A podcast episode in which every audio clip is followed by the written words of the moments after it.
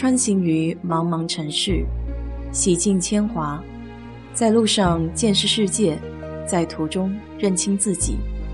我是 DJ 水色淡子，在这里给你分享美国的文化生活。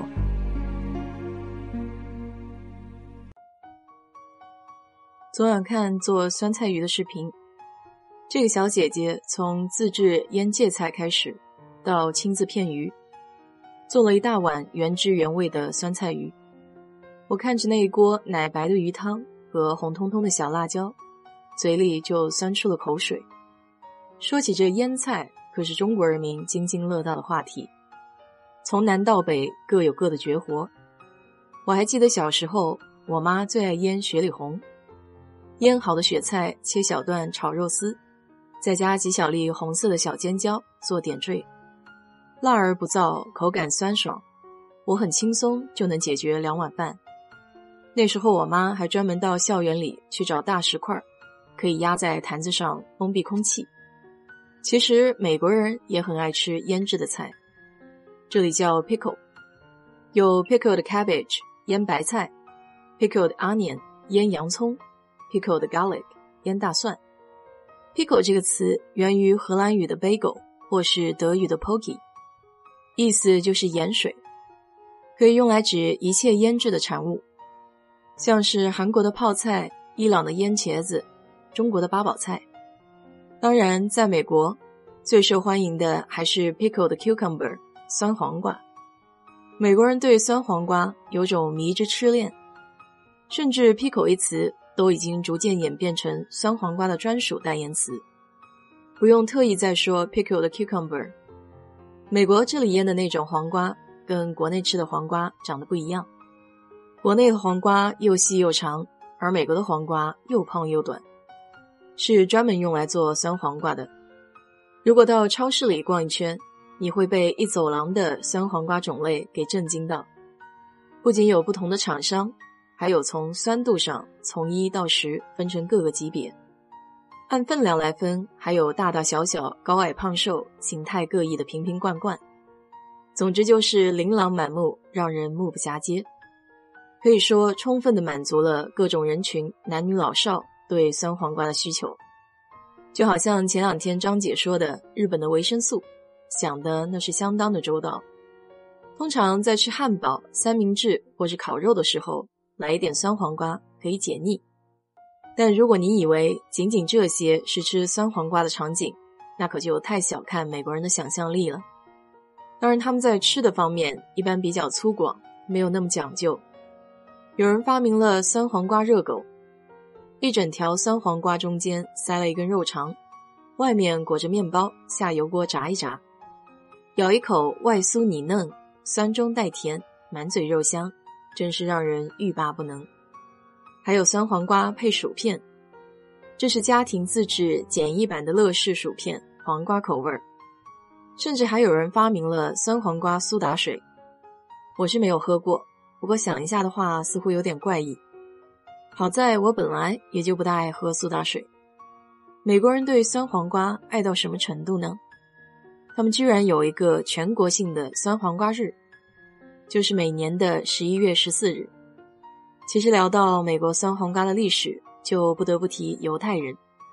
尽管在十八世纪末，酸黄瓜在美国已经是比较常见的食物了，但真正使其成为一道美食，而并非功能性的食物的。还要数随后迁移至此的犹太移民。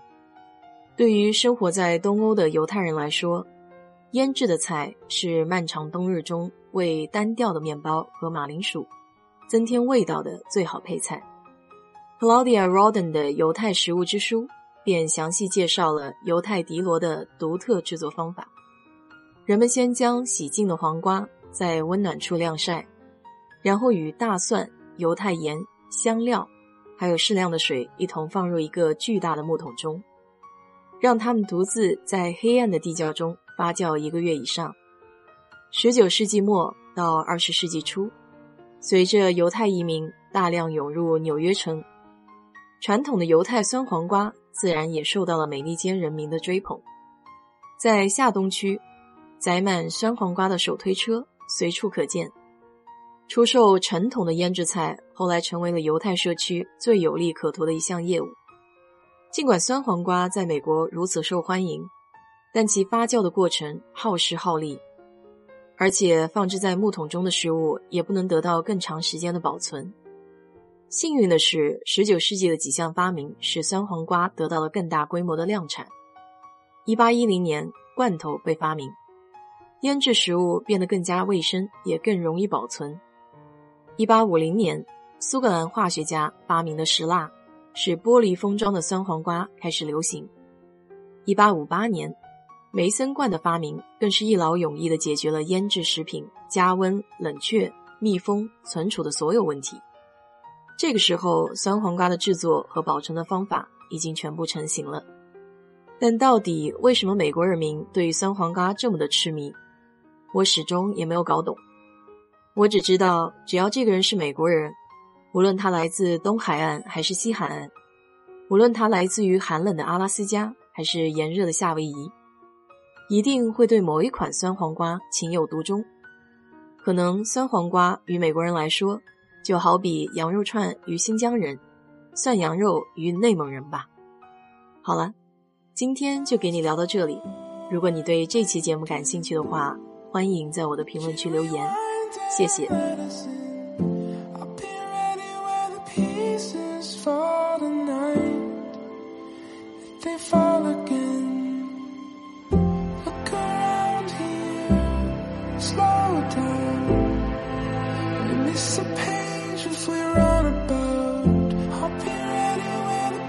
Pieces for the night.